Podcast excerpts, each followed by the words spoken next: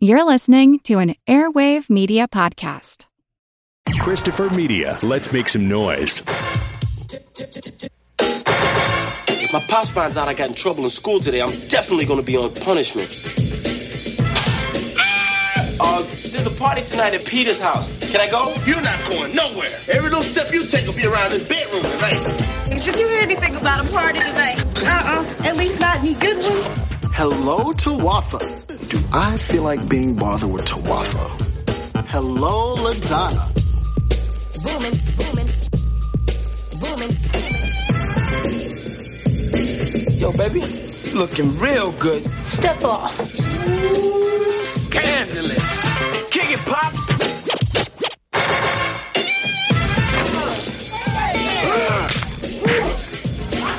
What you got to say now, punk? How much more trouble can I get into? Hey, Eraserhead. Look, I'm in prison. Just do me a favor. Don't pick up the soap with that fighter. I'm gonna kill him. Yo, y'all look who fell into the gig. Hey, this ain't Soul Train. The two finest women in here. Now, how could a man choose? He better choose right. Okay, so where we're on our way to? The house party. What? The house party. Jay ain't going to that damn party. That's all to it. I don't give a damn what you say. Gonna make me a social misfit. Welcome to the projection booth. I'm your host, Mike White. Joining me once again is Mr. Patrick Bromley. Hello, Mike. Thanks for having me back. Also back in the booth this week is Mr. Jay Scott Smith. Gentlemen, it's good to be here. This week we're discussing the 1990 film from director writer Reginald Hudlin, House Party, starring Christopher Reid and Christopher Martin, aka Kid and Play, the former backup dancers of Salt-N-Pepa, who became successes in their own rights. As the title might give away, this is a film about a house hmm. party and the wild shenanigans surrounding it. It's also a lot more than just that, we'll be discussing the ins and outs of the film and the four other films that it inspired. So if you're afraid of spoilers, please beware. So, Jay, when was the first time you saw House Party and what did you think? The first time I saw House Party, House Party came out in 1990. I ended up seeing it on VHS at a friend's house the following year in 1991. 'Cause I was, I was too, I was a little too young to have seen it in the theaters, but a friend of mine got a hold of it and we watched it for the first time. And it was, I think the funny thing about seeing that movie then as opposed to kind of rewatching it now. And by the way, it's insane that 1990 is almost 30 years ago now, but hmm. to, to see that movie, it was, it was like in that line of the movies that were coming out earlier in the 90s where you had the, the black comedy movies from the Wayans brothers and now you have House Party. What I thought the most about it was I'm thinking, is this what it's going to be like when I'm in high school or when I'm in college? And it's a really cool, very, it's very 90s. I mean, to, I watched it again recently just to kind of get refreshed on it. It's startling how how much things have changed. When I say that I really liked the movie the first time I saw it, it was super cool. Now it just gives me all sorts of nostalgia seeing it because it just takes me right back to where I was when I was 11 and 12 years old and watching the older kids who were going to house parties and having all kinds of fun and doing different stuff like that. How about you, Patrick? I honestly didn't see it until probably like the mid 2000s. I didn't catch it as a kid because I was just, I had a pop culture awareness of Kid and Play, but, you know, uh, didn't really know their music because at that point my whole world was probably like the Teenage Mutant Ninja Turtles movie. So, uh, I, uh, it wasn't until like the mid 2000s I had read this book called Why We Make Movies, which was a book of interviews and profiles on black filmmakers. And there was a whole thing about Reginald Hudlin and the way that House Party was spoken about. I was like, oh, maybe I really need to check this movie out. So I went and blind bought the DVD and watched it and I was like, oh, okay, yeah, that's House Party. That's fun. But yeah, very 90s. Um, and I had a much different reaction to it this time. It was, it was very interesting to watch it probably 10 or 15 years after that initial viewing. Um, and I, I had a whole new appreciation for it. So apparently I'm the old man of the group because I saw this one, I saw one, two, and three and Class Act all theatrically.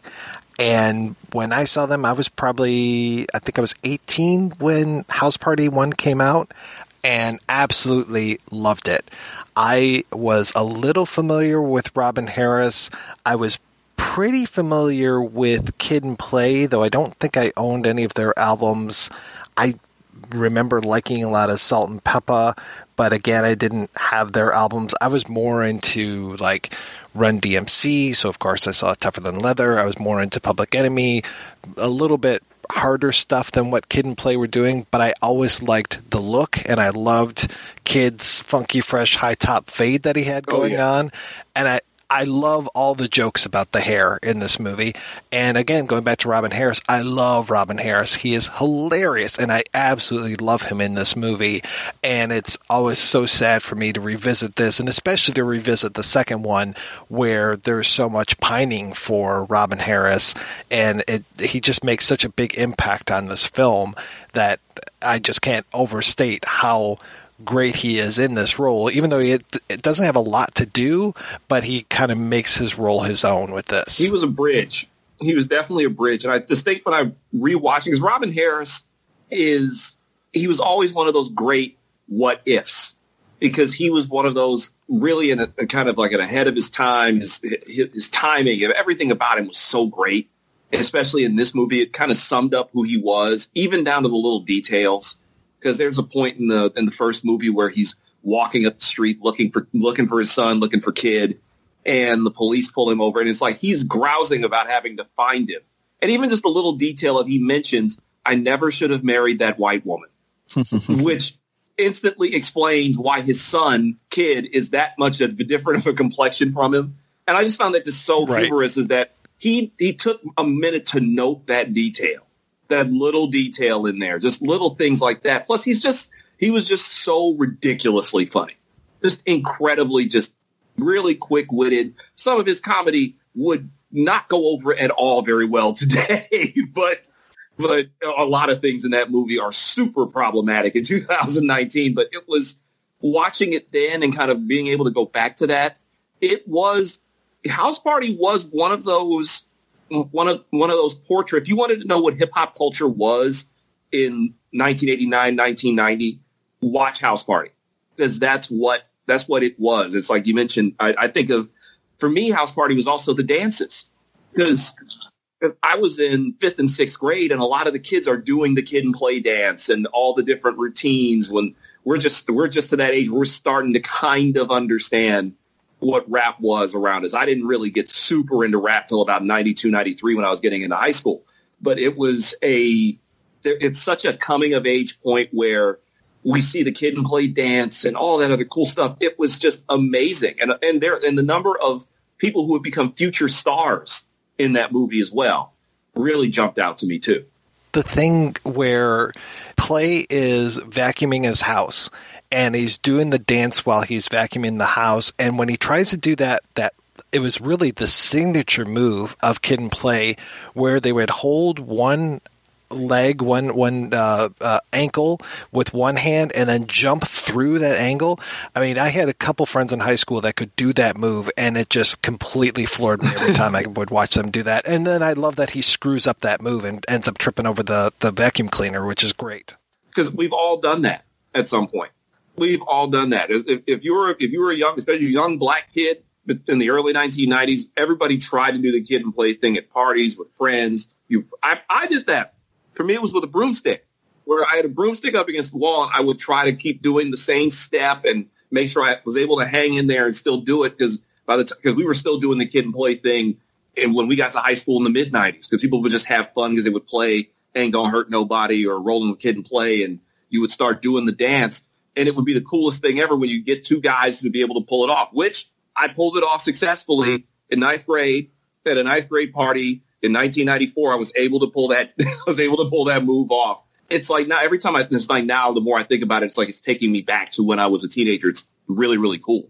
But that that was a cultural experience for us and i don't think we realized it initially how much of a cultural experience it was for us So I read the screenplay for this, and the father character, though, going back to Robin Harris, was not Robin Harris in the screenplay. It was just a father character, and then all of the stuff that Harris brings to it, and injecting in his own stand-up comedy. The, the I mean, they basically just turn him loose at the house party once he arrives, and the thing of the uh, the kid with the Jheri curls that's right out of his routine and stuff. And it's just like, wow, this is fantastic just to get those kind of, you know, it's, it, you play to your strengths. You know, here we have this stand up comic who's got this great timing.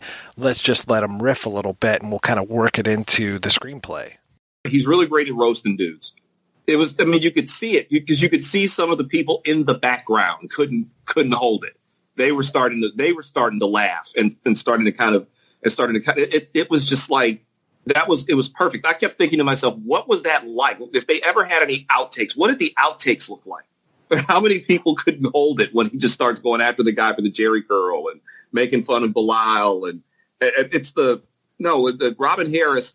It, it's funny now to see it because Martin Lawrence was a young comic at this point, kind of a young up and comer, and Robin Harris is the seasoned vet out there just roasting guys and having a having a blast with it all that was what really l- lunged out at me too was just it, it, was it looked like it was it was a blast to shoot that. And i can only imagine now nowadays with all the outtakes and everything else how great it would have been to have really been there to see how they handled him and how many other ad libs did he make when he was going after different people.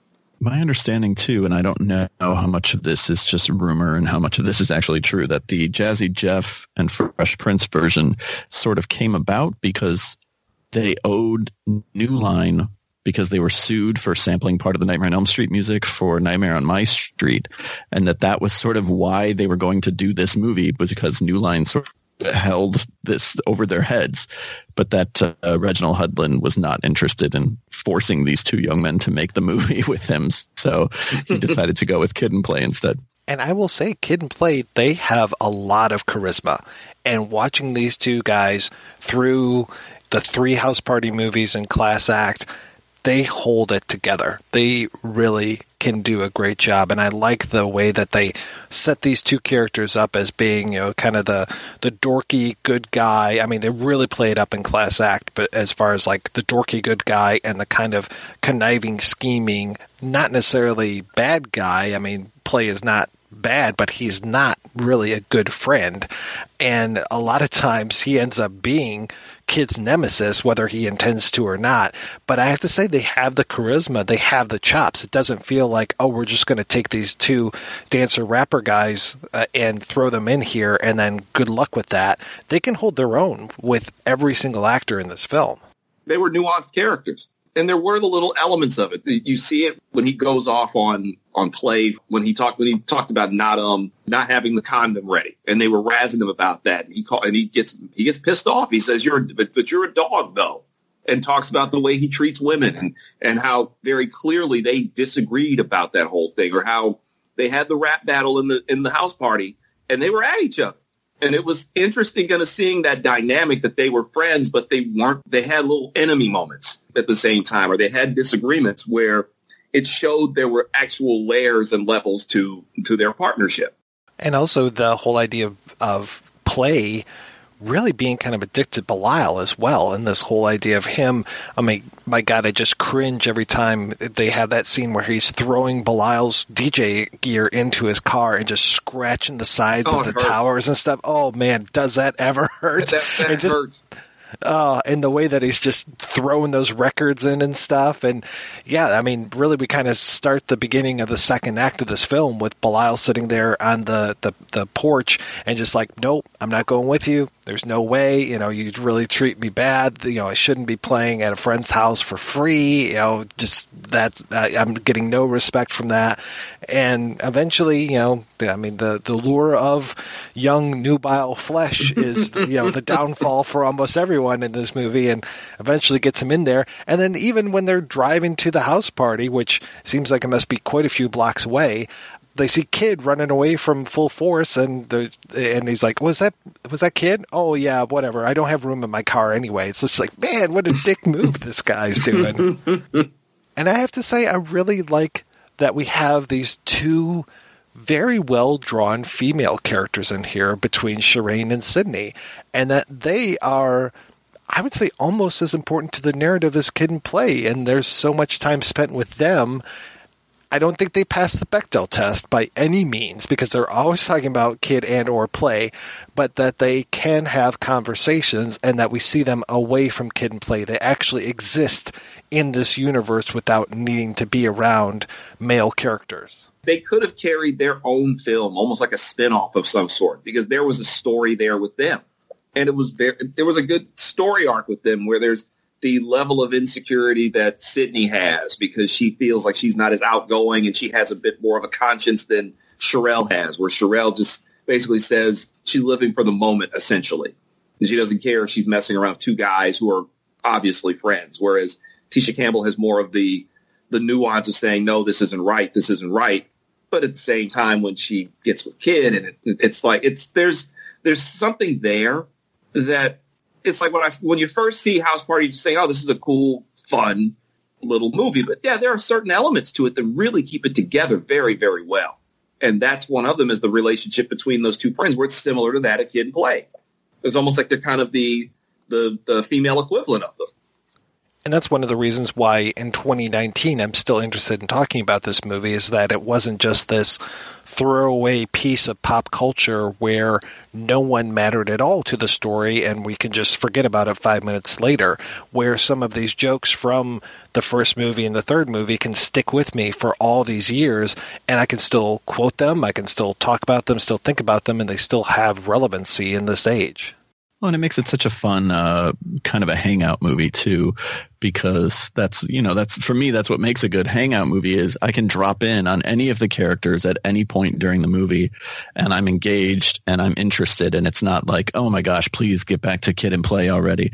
It would have been so easy to just make this movie the the kid and play vehicle, you know, the uh, the from Justin to Kelly of its day, and instead they like, or the you know, cool as ice or whatever garbage movie you want to talk about, but like no, Reginald Hudlin made a real movie, a good movie that just happens to star you know kid and play. Who honestly, as I'm watching it.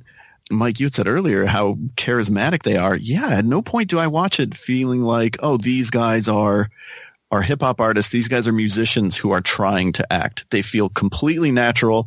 I never remember that like, oh, acting was not their first uh, strength, you know. Um, it's just a good movie that just happens to star these two musicians, but then they're surrounded by these interesting characters or really funny characters. You know, we don't, we drop in on Robin Harris and we're laughing. We go back to Tisha Campbell and we're sort of invested in her story. We go back to Martin Lawrence and I don't know, you know, no matter who we drop in on, it's it's cool. Well, I will admit something that I should probably be ashamed of, but I'm not for whatever reason. I wasn't aware of Full Force as being a, a, group at this time. It took me a lot of years before I realized who our three main villains are in this movie. Uh, that they are members of Full Force, and I think it was what three brothers and three cousins or something. It was a pretty big group. Yeah, and that's the song that they dance to when they're having their dance off is uh, ain't my type of hype which is a full force song. I had no idea because i bought the three that these three guys were actors. I never would have thought that they were primarily you know rappers producers first and actors second because i love the chemistry that they have and especially you know pee-wee with his whole if i was you i'd kick his fucking ass they're super clownish, but I don't think they pass from clownish in, into more of like a minstrel territory. They're not like overly drawn characters, you know, like like just walking stereotypes. Like Stab, I mean, the guy's name is Stab, is a musclehead and he's just a font of rage. But I don't think that. I think there's more to him than just that. It was it was interesting because they they were they were your t- I would and I use this term very very carefully. They were your typical early 90s black hip hop film characters. They they fit the they almost like they set the bar for the villain in a lot of these movies, where they almost like the Pee Wee being, being very Chris Rockish in, in yes. the way he speaks and and and the full force thing. When I saw them, this, this I mean, here's the fun part. When I first saw the movie, I didn't think of them as full force either. I'd heard of them and I'd heard their music, but it didn't register with me until I watched it again when I was in college. It's like oh shit, that's right. that's full force. So the group trying to get into the party, their music is already playing in the party. And these are guys who've had, because full force, outside of just being, they were just a, uh, they were more than just an R&B group at the time. They did hip hop. They produced music across all different genres of music. They, not many got, not many groups can say that they produced music for UTFO, Patti LaBelle, and NSYNC in their career. They did so much, but in a way, their characters in the movie kind of fit who they are. You know them, but you don't know who they are until you look back at it. And I love the element that they added because even in the midst of them being these these heels, these bad guys, where they're constantly just all over all over the movie trying to get kid, it's almost like the Wile E. Coyote hmm. routine of trying to chase down the Roadrunner. There was still a little bit of extra to them. There was there was that moment where they're saying, "Dude, you're going too far," or "We we can. We, I'm not here for burning down somebody's house," or when he that is still crazy. When they still go to burn down the guy's house i'm like oh my god even he says wait we're not trying to i'm not trying to do all that or or he has the the half moment when they're in jail and kid tries to talk him into just saying hey can we just squash this and figure our way out of this? And he thinks for a second before basically telling him to f off there was a lot of develop a lot of character development in a movie like this that when you see it at 11 and 12 years old, you don't get it. But then you watch it again in your 20s. It's like, wow, this is cool. And I see it almost, wow, it's so crazy. Almost 30 years later. And there's so much there that this was a really great piece. This was actually a really great piece. Plus, it was just funny. It's amazing how you're able to make that work. The best can make things like that work. I like the callbacks in this movie too. I mean, Robin Harris obviously being informed by a lot of Dolomite's work, and then him talking about like, oh, I rented Dolomite, and that you hear Dolomite on the TV when kids trying to sneak out and stuff. I mean, I love that. And when Robin Harris starts doing the Dolomite, the signifying the monkey rap and stuff, I mean, that is just fantastic. And then the use of uh, uh, George Clinton in here as well, which again, he wasn't in the screenplay. They just had like old DJ and the whole thing of him. It was more kid was scratching the records and all this, but I like that they used George Clinton for that and that you hear Parliament Funkadelic in the background during that scene and everything. That's really nice. And again, it's kind of a nice throwback to like, yeah, we we see our elders and we're moving on from that kind of stuff. We're taking what they're doing and building on that, which is a nice way of, of approaching this stuff. And it didn't feel like stunt casting or anything. Where it's just like, you know, if you knew who George Clinton was, cool. And otherwise, I like that he's miserable there with the older people. And that one woman, when kid says, raise your hand in the air and wave them if you just don't care. I love that one woman who has that crazy look on her face when she brings up her hands and is just moving them like almost like a robot or something. Still hilarious to me. It was interesting when you see when, when I think back to hip hop in the early '90s, late '80s. There were it, it, there was a level of respect to the pioneers because a lot of hip hop is drawn from funk music, and George Clinton had a huge influence on a lot of rappers, especially as you go later in the decade with like Ice Cube, who Ice Cube and Snoop Dogg and, and Dr. Dre. And that a lot of that was influenced by guys like George Clinton. So that's actually a great nod to have him in a movie like this because there was a way of them kind of bridging the generations and kind of saying, hey, there is respect shown and respect due here. And it was also a really funny scene. As soon as I see him pop up, and I just broke out laughing. It's like, oh my God, that's George Clinton again. it's just the first thing I think of is that they got him in there and a much more toned down George Clinton from what we see today. where, where it takes you a second to figure it out, but then you realize like, wait, that is George Clinton just without the crazy colored dreads and, and the big fur coats and everything. But he was, he was too cool for the party back in 1990. And he's still too cool for the party now, even all this time later well, I will admit I had kind of a blind spot when it came to a lot of Parliament Funkadelic stuff. And then I was a big fan of De La Soul.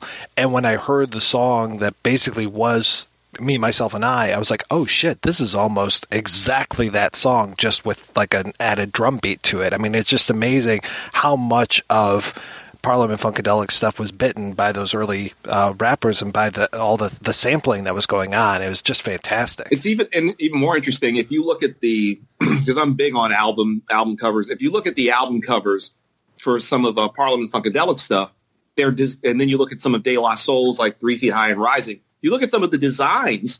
Their album covers look almost exactly like Parliament Funkadelic's too. They steal little elements. Well, I won't even say steal. They borrow elements from that as just little nods along the way. And it was it was interesting because at that time, hip hop culture was still kind of really burgeoning. I mean, rap had been around for about 15 years to get to 1990, but it wasn't until 90, 91, 92, 93 where hip hop becomes more of a phenomenon in the country. But there were still always the little nods back to the funk and the 80s R&B that a lot of this stuff got pulled from. And Parliament Funkadelic was just, for one, it was just a great, they're, they're always going to be a great, they're, they're timeless. They're a timeless group. But when you see that, you realize how much of an impact they had on that generation of rap because it, there were so many nods to them that it was, it was almost kind of comical when, the way that they were doing it.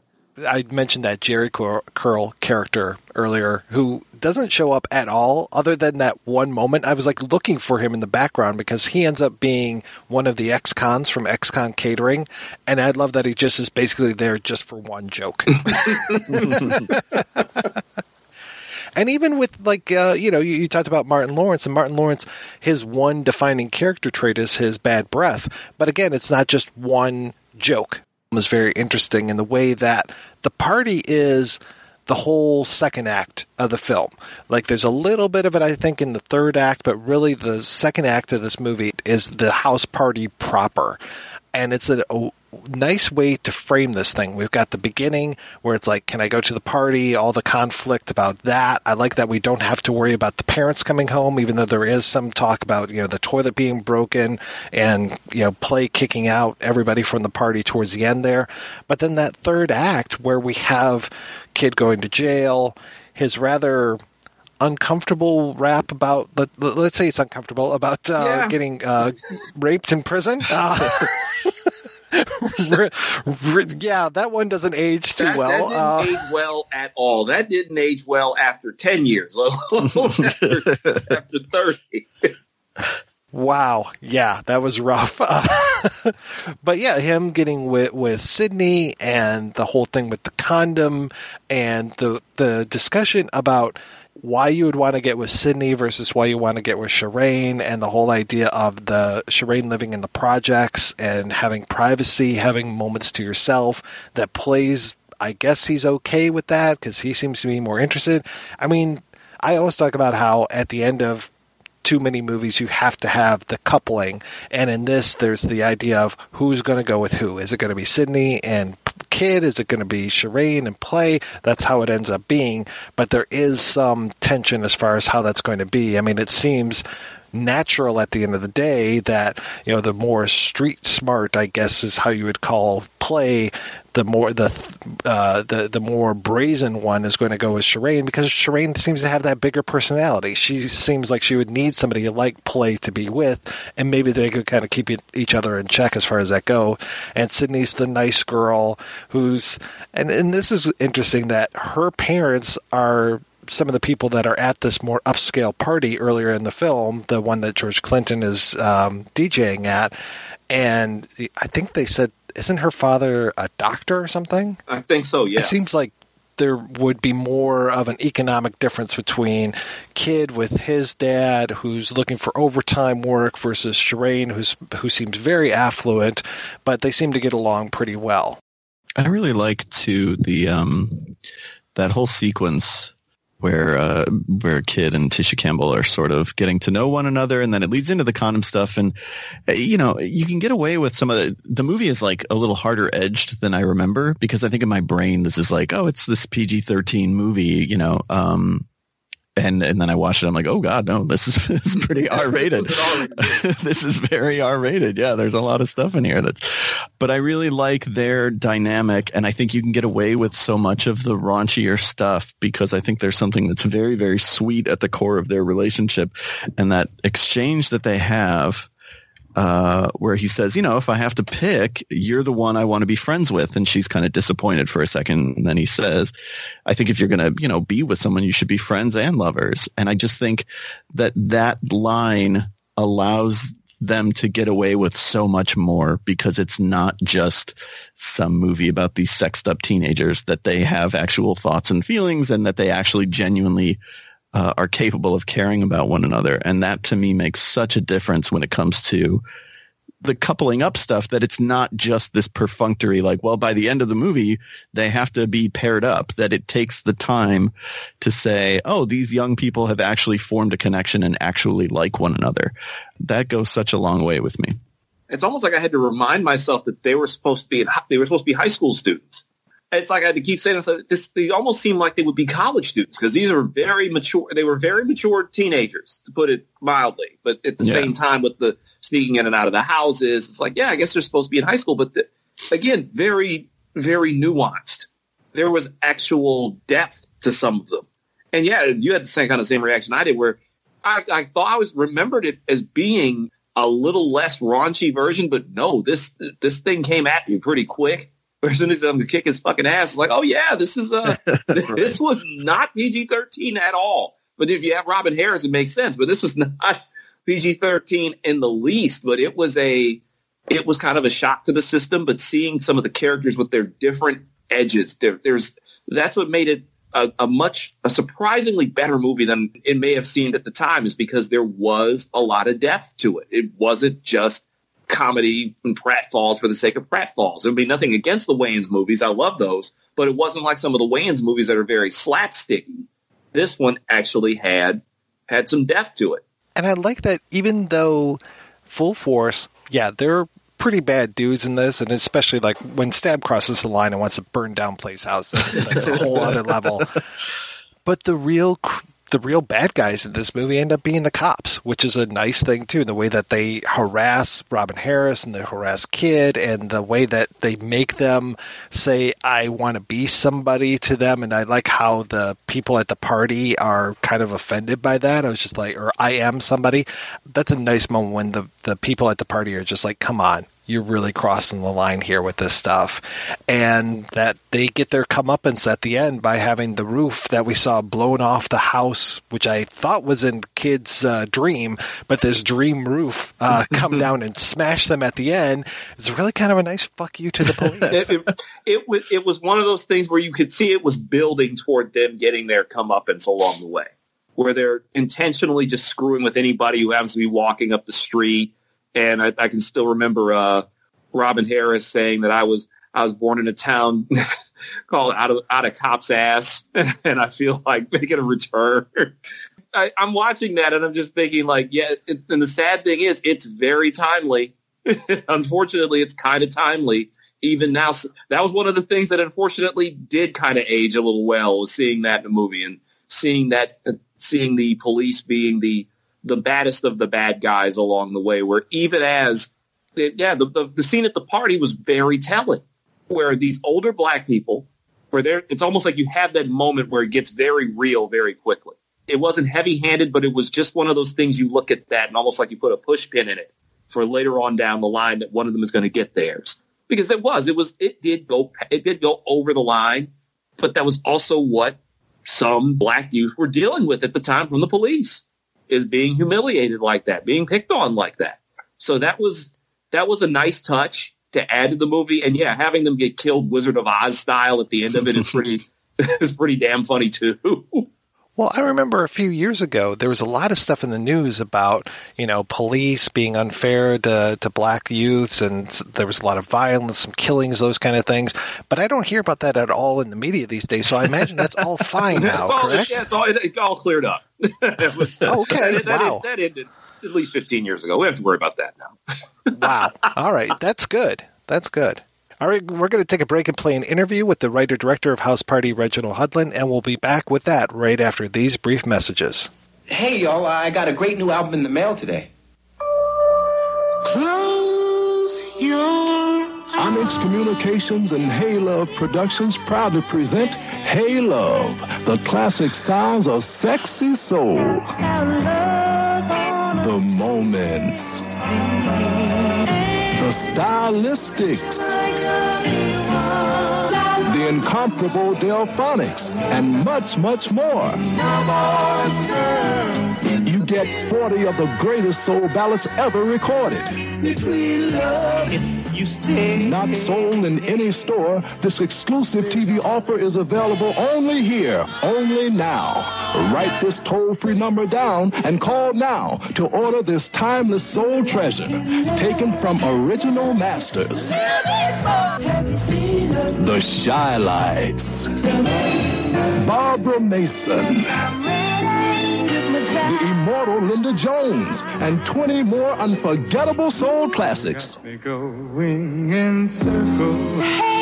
Remember, this limited offer is not available in any store. Operators are standing by. Order now before the sounds of sexy soul get away. This is a fantastic album, man. Let me borrow it. No, my brother. You got to buy your own. To order your copy of this classic collection, have your credit card ready and call 1-800-327-8300. That's 1-800-327-8300. Or rush 1998 plus $4 shipping and handling to Hey Love, CS Box 3160, Department X, Melville, New York. Operators are standing by. Call 1-800-327-8300. Satisfaction guaranteed. Order now. All right, I'm here with Bill Byforce and Mr. Chris to tell you a little bit about Outside the Cinema. All right, Reverend Scott, take us to church. Uh, what can we expect to find from a typical show? Two hours of just random blabber. Uh, is there anyone's coattails you rode in on to popularity? I'm the guy that fing burns the coattails and then pisses on them. You review all these exploitation, horror, comedy, cult, and often all around terrible movies. You must have a strong driving force that keeps you going. Ego. I don't know if I've heard you say that before. Uh, yeah, I've been saying that for a while. Really? I have been saying that for a while. Also, I'm high on smack. Well, it's definitely working for you guys. People are coming out in droves to support you on iTunes. We just the other day got a, a, a one star review on iTunes. Well, that is one. That is one star too many. Let me tell you, the worst fing piece of shit I've ever heard. This has been great, guys. Thanks, Scott. Ah, that was good. Oh, he's got you crying over there. Uh, I'm good for the rest of the year. Nice. That was too much.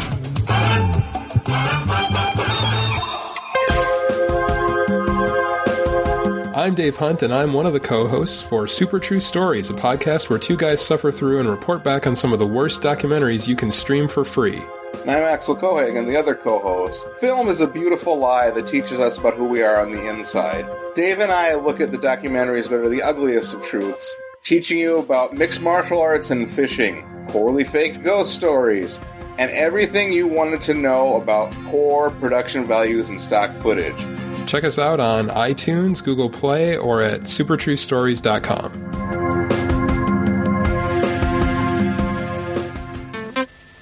Hello from Cinema Detroit. We are Metro Detroit's only truly independent cinema, and also the only first run, seven day a week movie theater in greater downtown. We deliver an eclectic mix of mainstream, art, indie, genre, cult, and classic movies in the heart of the city. Like a sommelier choosing wine or a DJ mixing a set, we handpick our slate of films, many of which are exclusive to the metro area, the state of Michigan, or the entire Midwest region. Cinema Detroit features a unique setting in a former furniture store and a warm neighborhood atmosphere, including always fresh popcorn, Detroit made Faygo soda, and other locally created treats. Please visit our website, cinemadetroit.org, for the latest features and showtimes. You can also like us on Facebook and follow us on Twitter, Tumblr, and Instagram. We look forward to seeing you soon at 4126 3rd Street in the city, 48201. Hi, this is Andrew from We Hate Movies, and you're listening to the Projection Booth. If you feel like laughing after listening to some serious film discussion, head on over to our show, WHMPodcast.com. Every Tuesday, a new episode drops, us ragging on bad movies, whereas the good folks here at the Projection Booth are talking about good, party, cinema-related stuff. Go here for the cinema, come to us for the laughs afterwards. We Hate Movies every Tuesday.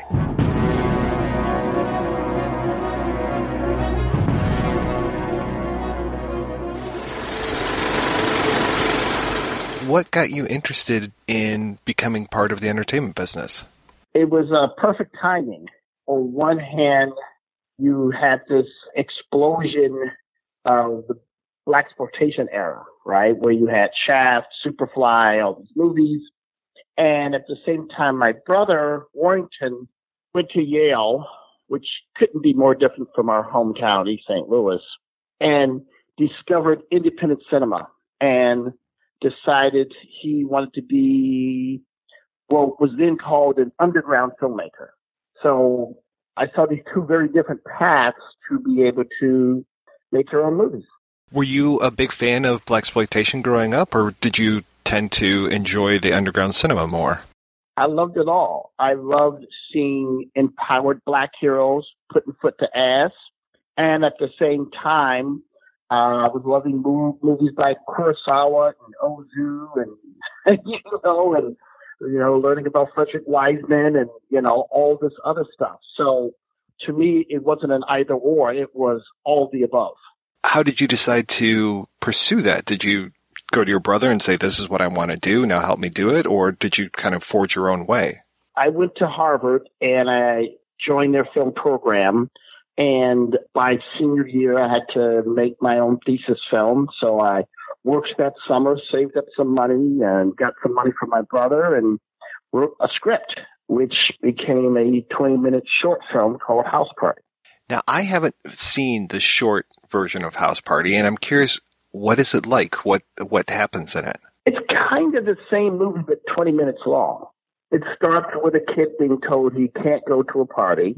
He goes to a party, he meets a girl, Then, when he comes home, tries to sneak back in the house, his father catches him. So the, the fundamental beats, uh, structure of the feature are, are all there, uh, seated in the short film. Well, how do you go from the thesis film to actually making the feature version of it? Well, that wasn't originally the plan. I, I, House Party was, I mean, I, it was sort of the also the beginning of hip hop, and I loved hip hop music. I loved the excitement of it as this kind of new folk music that was being made as this great response to the disco movement, which was uh, felt very oppressive and very corporate. But my goal was to make my version of Battle Out of Algiers some big political tract. And, you know, it kind of made, you know, but when you say, okay, if you're going to make a movie independently with very little money, you say, okay, well, what's a movie we can make really cheaply?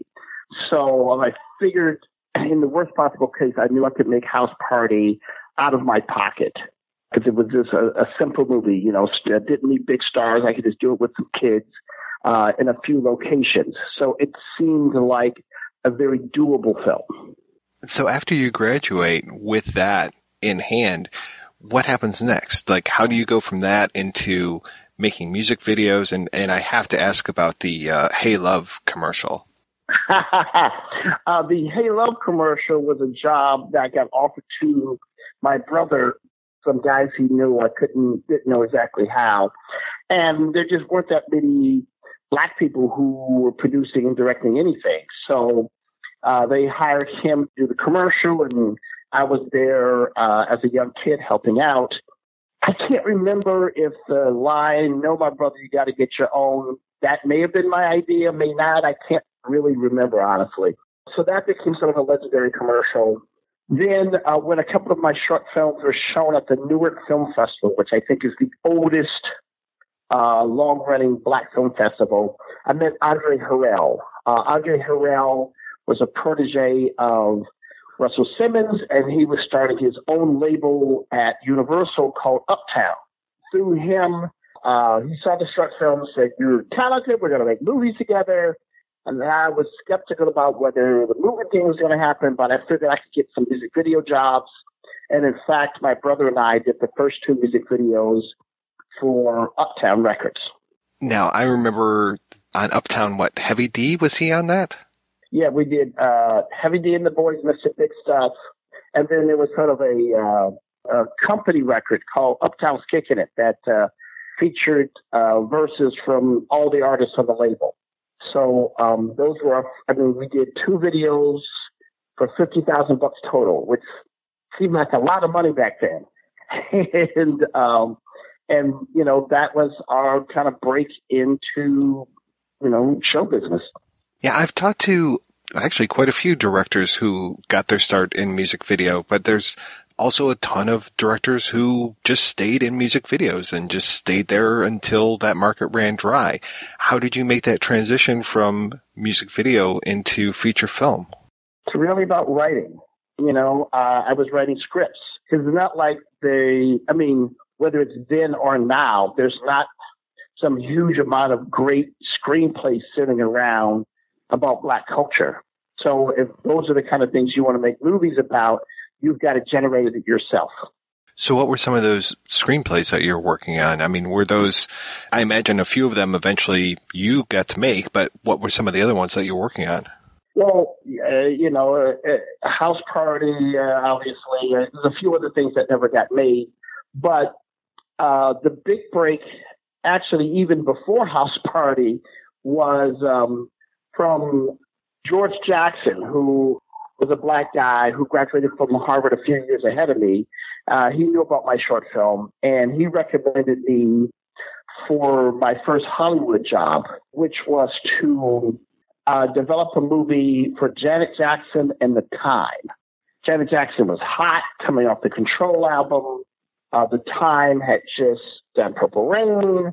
So, uh, and you know, they and Jimmy and Jimmy Jam and Terry Lewis, the uh, producers, uh, had to deal with A&M Records. So it all kind of came together uh, with that opportunity. I you just blew my mind. I can't imagine. Uh, I mean, I love Morris Day and Morris Day in a feature film. I mean, he was fantastic in Purple Rain. I can't imagine a more of a Morris Day vehicle. That would be fantastic. I had never written a screenplay before, so I was really blessed to get paid to learn the job. I didn't know three act structure. I don't think all the term papers I had ever written added up to 120 pages. So I just wrote and wrote and wrote and ended up turning in a 150 page script, which is way too long. And the executive there, uh, Dale Pollock, who went on to write uh, Skywalking, kind of the one of the definitive books about George Lucas, um, he really was very patient with me and helped guide me to uh, beating the script into some kind of shape. Uh, the movie ended up not happening, but uh, it, it, I earned enough money to make a large purchase. So I could buy a car or a computer. And it's figure a car depreciates, but if I bought a computer, I could write more scripts and I'd make more money. So I bought the computer. So I imagine that the version of House Party that you wrote, even you know the the feature version, probably changed a ton mm-hmm. based upon the casting. And I'm curious, one, when it got greenlit, and two, when Kid and Play were introduced to the mix. I had written the script. Uh, there was a junior executive at New Line named Helena Etchegorian who introduced it to her boss. Uh, they loved the the the script. They liked the short film. So they said, "Hey, let's develop this." So uh, they gave me a bunch of notes. I didn't agree with the notes, but they made me think about how to improve the script. So I worked on the script.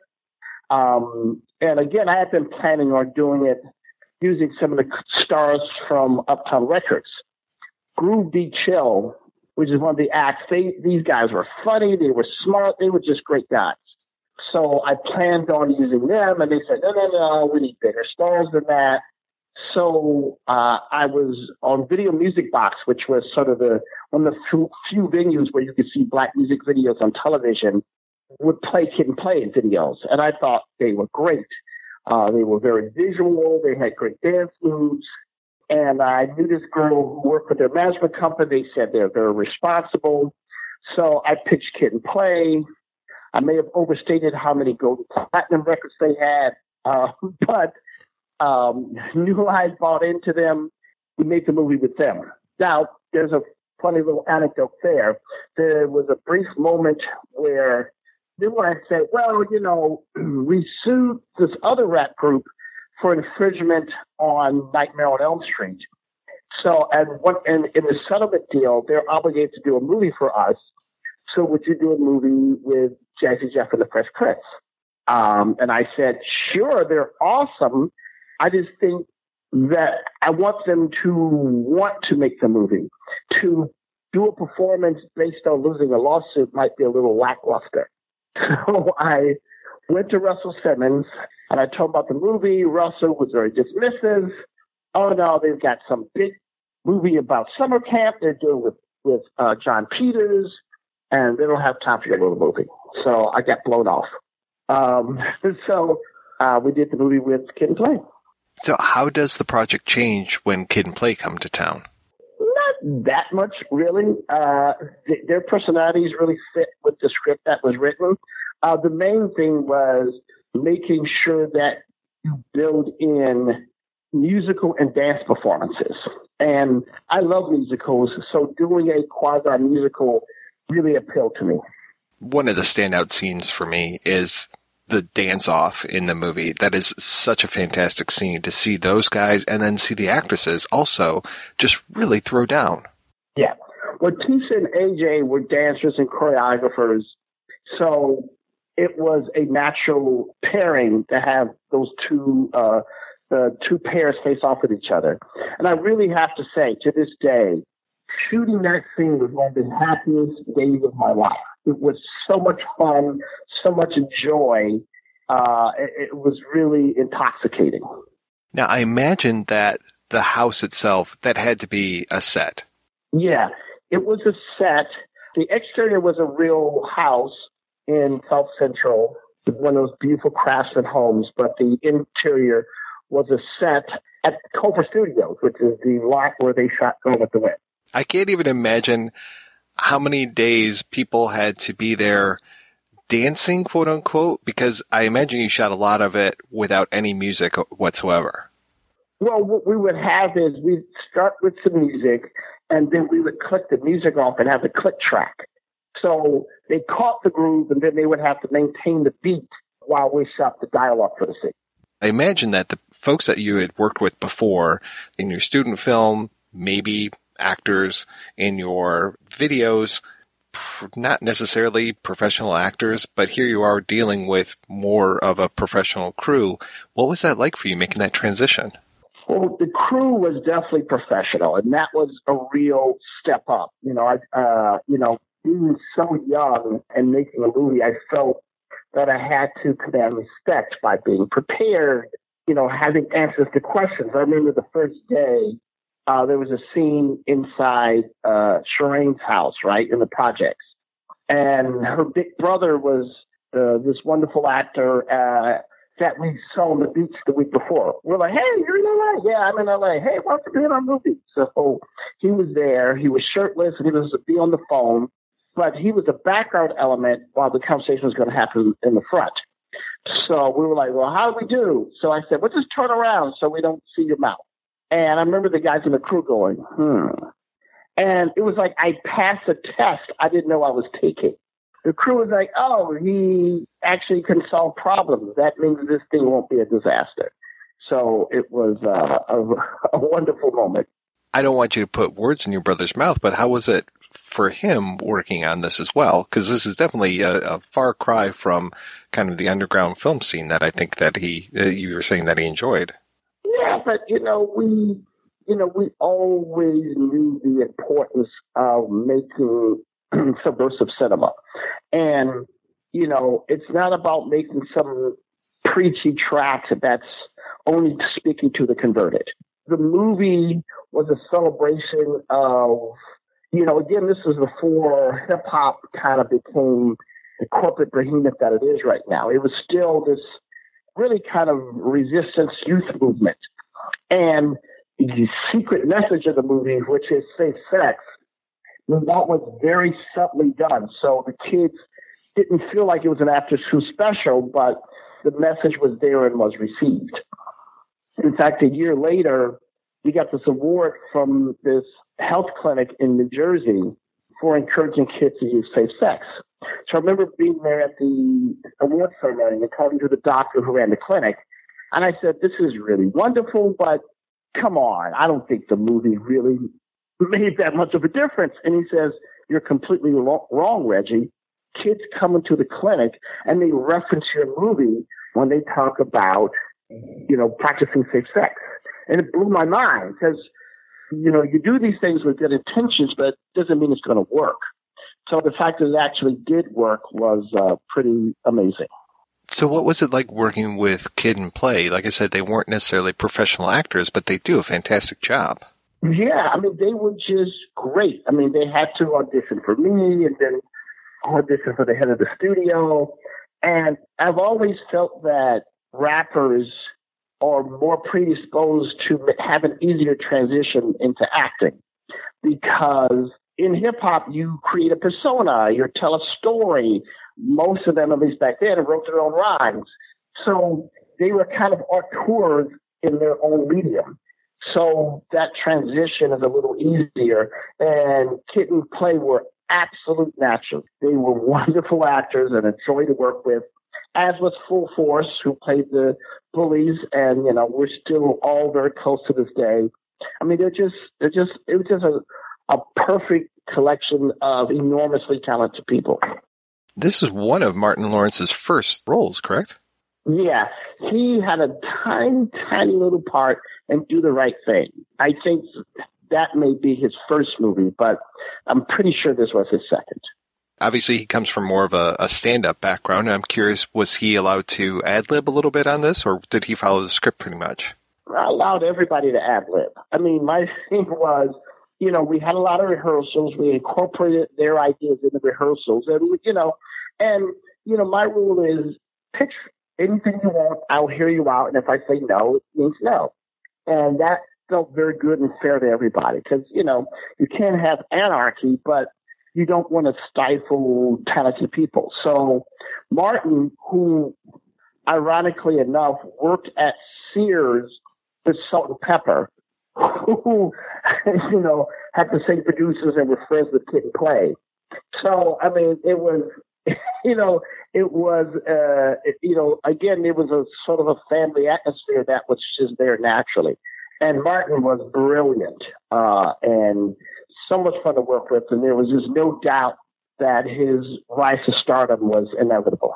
I have to ask you about Robin Harris because obviously, you know, with you producing and, and writing Bebe's Kids and everything, I'm curious when you first met him and what it was like working with him.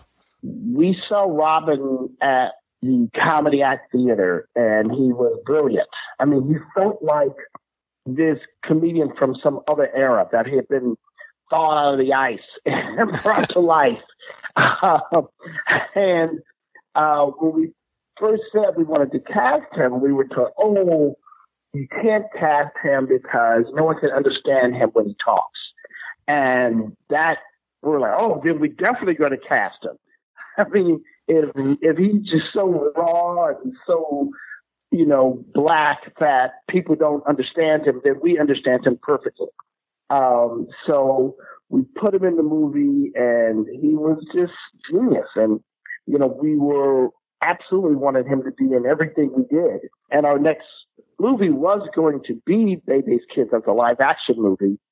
Uh, but then when he passed away, I said, you know what? We can't let the memory of Robin Harris pass. So I turned the movie into an animated movie so that folks, he would still get to star in one last film. I always wondered how you guys pulled that off as far as like when that came out, I was like, didn't he pass away a few years ago? Yeah, I mean, and, and you know, I'm really grateful to Faizon Love, who you know back then was just starting out, uh, and Faizon could do a perfect, I mean, perfect imitation of Robin Harris.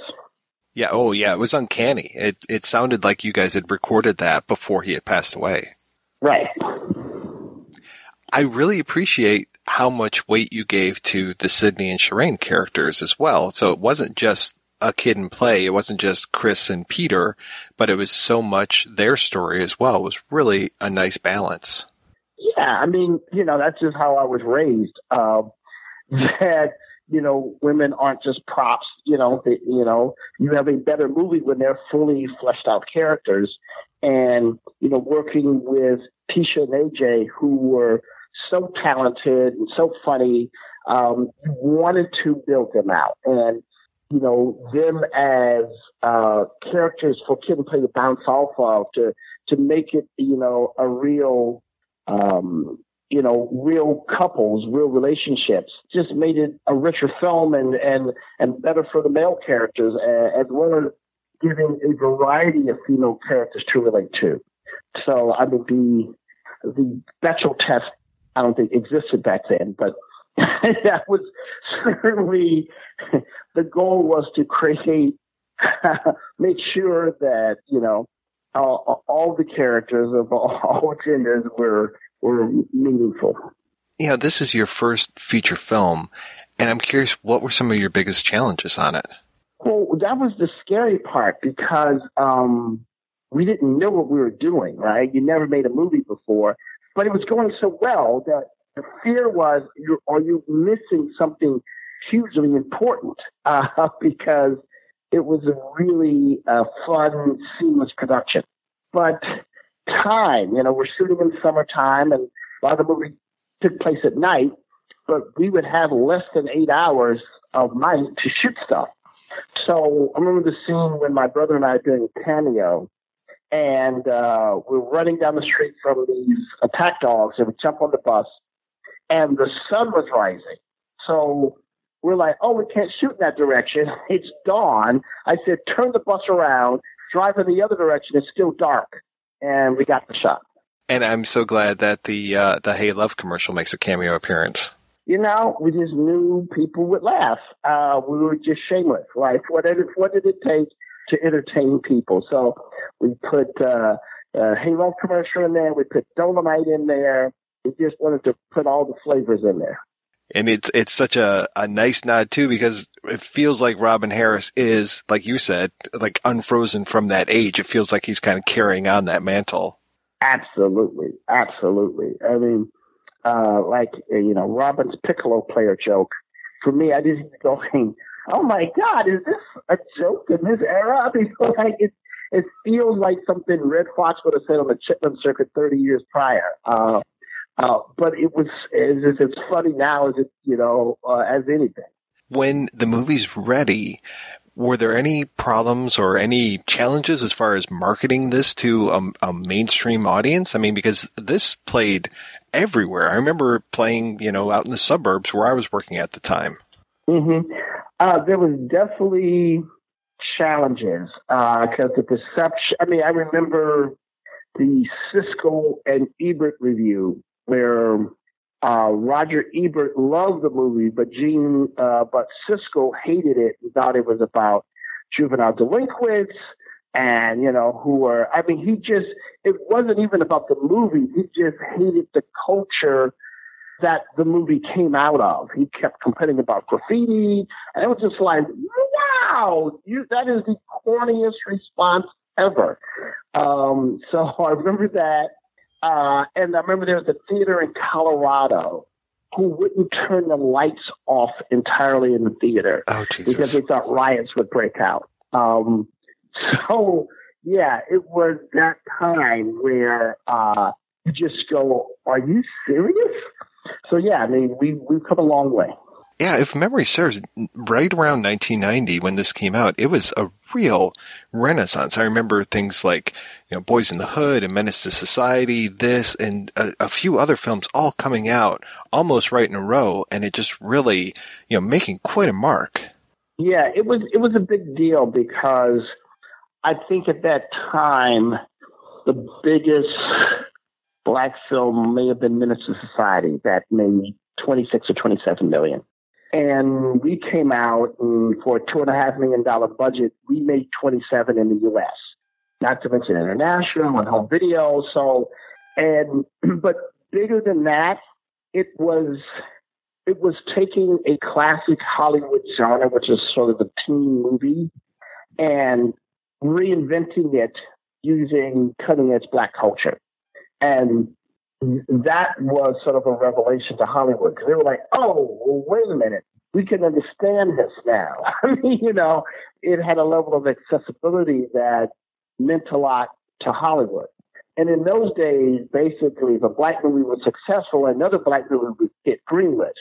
I mean, for example, the success of the Wayans brothers' first movie at uh, at MGM, I'm going to get you sucker.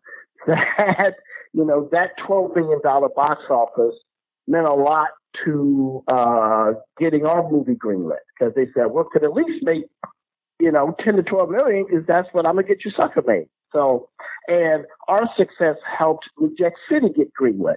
So it was this, this kind of chain effect where either we all did well or we all did badly.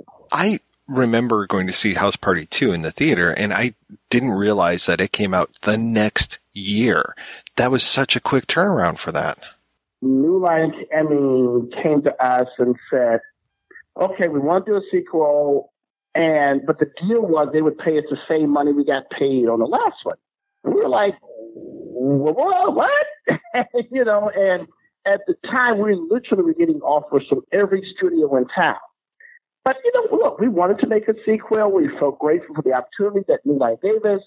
So we're like, let's do it. Uh, let's do a sequel. All you guys have to do is match the offers we're getting elsewhere. We don't want to lose money, but we want to do it. They refused.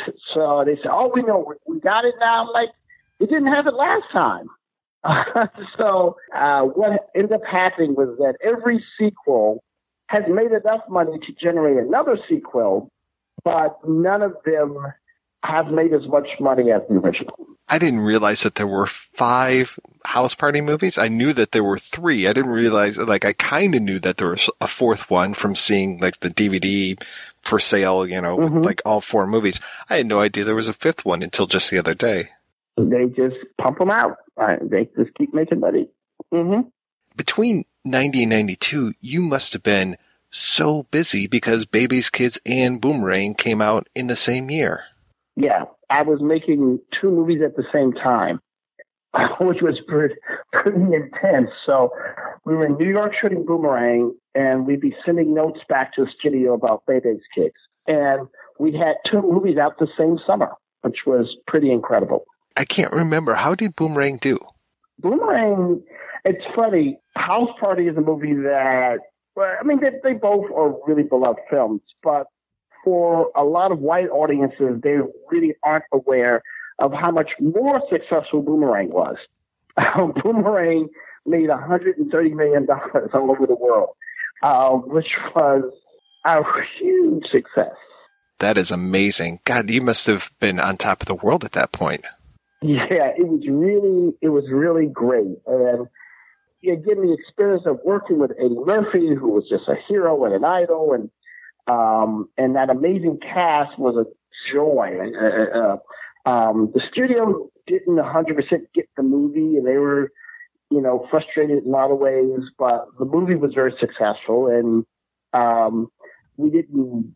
It was an interesting thing. Again, uh, there were critics uh, who there was a famous review that called it a science fiction movie because they just couldn't believe that a black middle class existed. So they just thought the whole thing was, well, this is just some aspirational fantasy of how black life is because they apparently had never heard of Ebony Magazine or Johnson Publications or black insurance companies or, you know, all the real life businesses that were the template for Boomerang.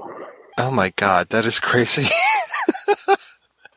did they did they think that scene in uh, House Party when they go to that uh, more upscale party that that was a fantasy as well? You know, I never had a direct conversation with these critics, but it just really spoke to the chasm between how seemingly liberal people in the white community perceived actual black life. I mean, because the thing about House Party and Boomerang, they're not protest movies. They're not movies whining about oppression and the white man. They're just black people living their lives. I think subliminally that freaked them out because they aren't the focus of the movie. This is us living our lives and we don't give a damn about you. We're just doing our own thing. And I think that created a kind of a cognitive disconnect in their heads. You've written a lot of, of live action films, but then we talked about Bebe's Kids. How is it putting yourself in that role of writing an animated film? Because you get to do, I imagine, whatever you want to do because there's no concern as far as budgetary means for that. Yeah, I mean, I love animation. I really didn't know what I was doing with Boomerang, not just because of the medium, but because I hadn't had a family yet. So I really am excited to get back into animation, uh, kid, uh, family animation, because now I have kids and I've watched movies with my kids, and you understand how to entertain families better once you have a family. Well, how did you get involved with the Black Panther animated series? Well, I wrote the Black Panther as a comic book for like three and a half, four years, and and then I um, got a offer to be the president of entertainment at BET to basically run the world's biggest black media company. So uh, when I did my deal, I said, okay, I have have to have a carve out where I can keep writing my comic book. And they said, fine.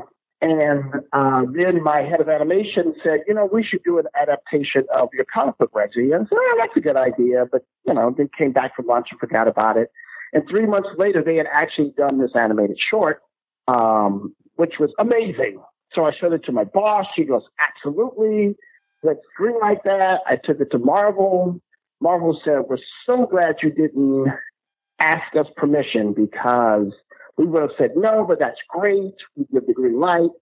So we made this animated miniseries based on my first story arc. Um, and it was crazy because I think this is the only time in history this has ever happened that the president of a network greenlights a TV series based on a book he wrote. Then you leave the network and then produce the series. so I don't think anyone's ever done all three jobs on the same thing. Um, so uh, we did the series, um, but of course now I'm the old regime, and you know the new regime comes in and they don't want to support anything of the old regime, so they didn't really promote the series. So they would just air it at midnight, but it didn't matter. Fans loved it, and it became a trending topic on Twitter every night they ran it. So they end up having to run it constantly because people loved it. It felt like the movie picked up a lot from the series. Yeah, I, I think so. I mean, uh, that run was really influential. I mean, to the Ta-Nehisi run, I had sold more Black Panther comic books than anybody, including Stan Lee and Jack Kirby. Um, so, and doing an animated series really broadened the audience for folks who don't read comic books, who had never heard of the character. Um, and there were a lot of ideas that have kind of really been embraced as key parts of the Panther mythology. Uh, the importance of Wakanda as a country that's never been conquered, the invention of Shuri, never existed before, the little sister. I created her, um, who apparently is now everyone's favorite Disney princess. And, you know, Klaw kind of being reinvented as a guy with this kind of weaponized arm. Uh, so, uh, yeah, there was a lot of stuff from the movie, uh, in the movie that came from the Mike run of the comic book and the, uh, and the animated series, which was, you know, very nice. Yeah, I was showing my wife after we went to see the Black Panther movie. I was like, this is what Mm. the Klaw looked like during the Secret Wars and just that ridiculous costume that he was in. oh yeah, you couldn't like that's the thing. When when I did the book, I said, look, a lot of people when I would I was so sad to be working for Marvel when I would tell my friends, Hey, I'm writing the Black Panther and they go, That's great, Reggie, who is that? So uh, the first arc was called Who is the Black Panther? And the idea is if you had never read a comic book before, you could read this these six issues and you would get the whole story about who he is. So uh, it just allowed me a chance to kind of create a template for what a movie might be. Mean, at the time, the Marvel Cinematic Universe didn't really exist. It seemed unlikely that there would ever be a Black Panther movie, but if there were, I knew this is what it should be. Now I'm trying to get the timeline right because I think Chadwick Boseman had already played the Black Panther in Civil War, maybe, and maybe something else before you worked with him in Marshall. Is that right? When I first met Chadwick, he had just been cast as Black Panther. He had not shot Civil War yet. So we met at the LACMA, the LA uh, Art Museum Gala. A friend of ours, not knowing the connection, had us seated together. So we saw each other. We kind of stared at each other across the room, and he goes, "I know you want to talk about it." So we just launched into this long, passionate Black Panther conversation about, you know, martial arts style and you know what you know capoeira versus jujitsu and da da da and music and all these different elements. Um, and we just kind of clicked. I just, God, he's so smart. He's so tasteful. He's so cultured. So I knew I really wanted to work with him. So when I got the Marshall script, I go, wow, there's very few people who could play Thurgood Marshall. And this guy is top of the list. So let's just go for Chadwick. Well, I want to ask you about some of the stuff that you're working on these days. I want to know more about Blazing Samurai. Yeah, Blazing Samurai is this animated uh, uh, movie that uh, um, uh, one of the executives who greenlit Boondocks was another animated series I worked on. Uh, he brought it to me, and you know, I you know we collaborated on a little bit, you know, and I know it's in the animation process. I'm not actively working on it, but I remember there was a rough cut, and I brought my son to watch it, and uh, so he, you know, he gave his notes. So at 10 years old, he's already um, putting two cents in to the movie process. Were his notes good? Did you respect his notes? His notes were good. he's a he's, he's a he's a tough customer when it comes to movies. But very good instincts. Well, it's got to be tough when dealing with an animated film and getting notes because then would you have to reanimate things? Yeah, but you know, you do it early enough in the process that it's you know you're not looking at a finished film. You're looking at basically uh, what are called animatics, which are kind of moving storyboards. So, I mean, it's actually tougher on him to watch something that crude and to be able to kind of figure out what it's going to be uh, at the end of the day. Well, can you tell me about Shadowman at all? Yeah, Shadowman is awesome. Um, it's based on this comic book series by Valiant, uh, which is uh, a really great uh, comic book company. Uh, I love love those characters uh, from the time they launched. Uh, so my friend Sean Daniels got the rights to, to produce Shadowman. So I called him immediately and said, "That is my book. You got to give me that movie." And he says, "We're on it, Reggie." So I've been working with Adam Simon, who's an amazing writer, um, and just waiting on the next draft of the script. I mean, we we brainstormed so many fantastic ideas. So it's literally we're just editing it down. Like, okay, we're going to put the whole kitchen sink in this movie, um, and so we got to slice the pieces pretty thin. But it, it, you know, I love superhero movies. I've seen them all. So the challenge is how do you show something that you haven't seen uh, in these movies before? How do you break new ground? So that's what's exciting about it. Were you a big comic book reader when you were growing up?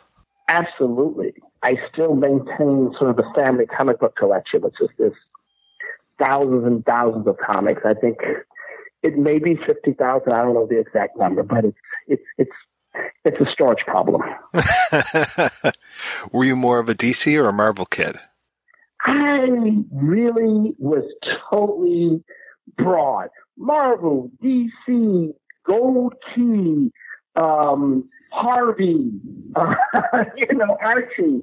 I just loved the medium. I just read everything that was in a comic book. When was Black Panther a thing? What what age were you when that became a, a real thing? Was that late sixties? Black Panther, yeah, Black Panther debuted in 1966. And what's crazy is, so you got two great Jewish geniuses, Stan Lee and Jack Kirby, come up with the idea of a superhero named Black Panther. Then you've got two geniuses in uh, in Oakland who come up with the idea of the Black Panther Party. So it happened at the same time in the same year with a whole country between them, but just brilliant ideas. Mr. Hudlin, thank you so much for your time today. This has been a real pleasure talking with you. Oh, thank you, man. It's been fun. Absolutely. Brothers, I can hunt about space. I want to thank all of you for making it possible for me to go to college. I, I won't let you down. Your tuition check bounced. My tuition check bounced? Wake up, wake up, wake up! Get out of my room. Yo, without even hearing my plan. Die! A house party. House party? The mother of house parties, man. A pajama jammy jam.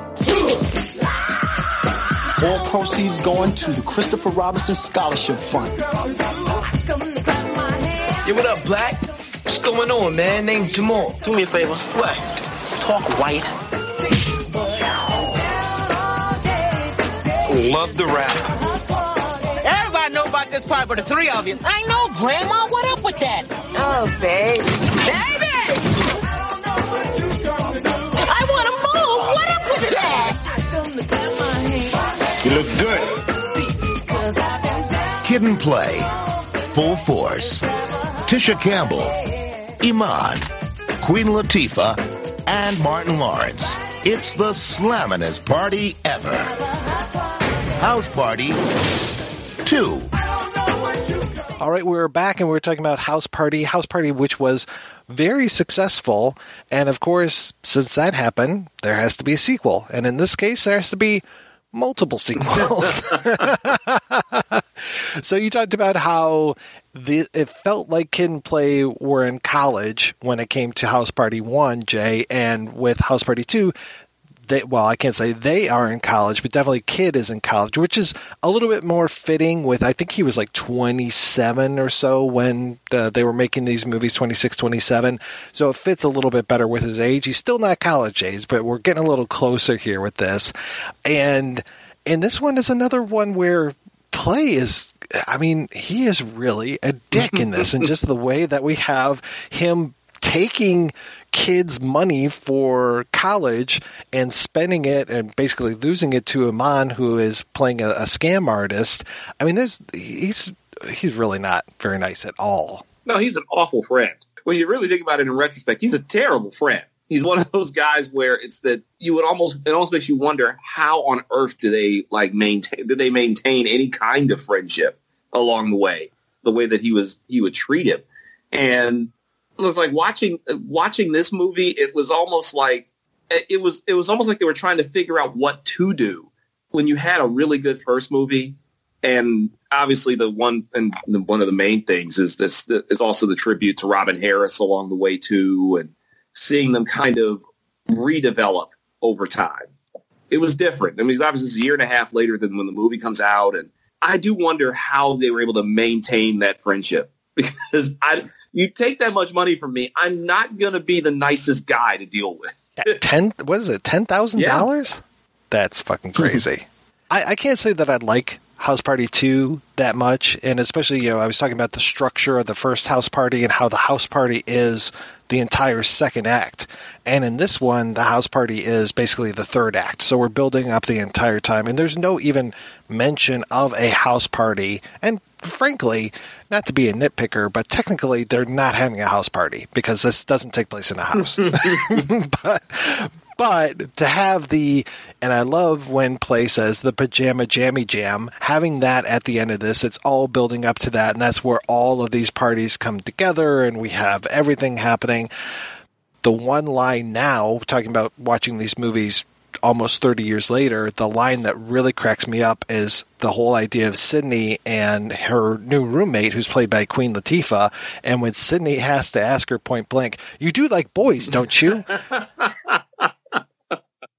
Another thing Oh, that's boy. dated very well. Well, the, the early '90s again were. Uh, we always thought the '90s were a lot more progressive than they actually were.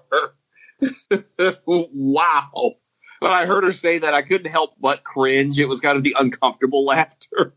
you know, as we're talking about the first movie, I'm thinking of other movies that were happening around the same time. You know, we were talking about the way that the cops are harassing kids, and I'm just like, yeah, this is very light compared to something like a Boys in the Hood or Menace to Society, where you really get to see that stuff. And with this one, with them uh, happening at college, I'm just like, what year is school daze coming out you know because that really speaks to cultural identity and those kind of things and that's kind of what queen latifah is bringing to it and the way that she's dressing in more traditional garb and all this and the way that sidney is trying to figure herself out and that's one thing i like about this movie is the idea of going to college and trying to figure out who you are. And that's kind of a nice thing. I don't know if it's 100% successful, but it happens in this. And and again, these characters are charming enough that I want to see the continuing adventures of them. What they end up doing, I'm like, oh, okay, you know, I'm not that excited, and you know, I cringe when Iman is on screen, and I'm just like, she's a scam artist. Why can't you see that? But now, Patrick, had you seen this one before, or was this new for you? This was new for me and it was and it's kind of that thing where this happens unfortunately with a lot of sequels. I, I i liked it okay. Like you said i liked the characters and the actors enough that i had an okay time with it but it is kind of that thing where you know sometimes when there's a movie that comes out and it's hey that was surprisingly good. That could have been so much worse and instead they made it something special. Um, and then the sequel comes along and it's like oh this is the movie that the first movie could have been, you know, had they not had they not put more care into it. I was excited when Rusty Cundiff's name came up as a writer. I feel like the first house party, if you are talking to somebody you just met and you you know the the movie House Party comes up, both of you are going to be like, "Oh man, House Party, yeah, that movie's really really cool. I really like that movie." And House Party 2, I feel like its only cultural relevancy is the phrase pajama jammy jam. That has carried on to this day, but other than that, I will remember very little about House Party 2. Now, on the other hand, House Party 3, I love House Party 3. And I think the reason why I love it so much is Bernie Mac. Because I could give a shit about Immature, the new band that they're introducing, and I don't know what it was with the 90s and having to have like little kid versions of bands that's a weird fucking thing. I don't know if it still goes on today, but like back when like Kris Kross was happening, I mean, I remember Menudo, of course, you know, it's just like, yeah, we're going to take little kids and put them into bands and won't that be cute? And so when you have these like really over sexualized, we want to drink and drug and do all this kind of stuff, more drinking, I suppose, is their thing. You know, we're going to take over the party and blah, blah, blah, blah, blah. Like, the immature parts, I really don't give a shit about that at all. But the parts with Bernie Mac, fucking hilarious. As soon as he comes on screen, and I think he comes on way too late, but as soon as he comes on, he is electrifying. And all the parts with him are some of the things that I still quote from today. The the typical scene of the more high class people having dinner with the lower class people, and then Bernie Mac. Now I remember. I even remember your name. They should call you Jawbone. Wow. It was so interesting because yeah, this because this movie came out in '94, and this was around that. Obviously, the Kris Kross is trying to make their comeback, and now you're getting into groups like TLC and and, and, that was a part of that weird little stretch. Another one was another bad creation was another kid group of the early '90s. That was they were actually kind of a rival to Kris Kross, which is really funny. But they they now it is it is different because I didn't. Admittedly, I wasn't as big a fan of this one because I think, and obviously they knew like this was kind of the end of the road for House Party because you, hmm. you could only do three. it's just like there's really all you could do is three of these. I Bernie Mac is is a Bernie Mac was a national treasure. It, it's it, it, it still hurts, and plus Chris Tucker also showed up in this film too, which I'd forgotten about.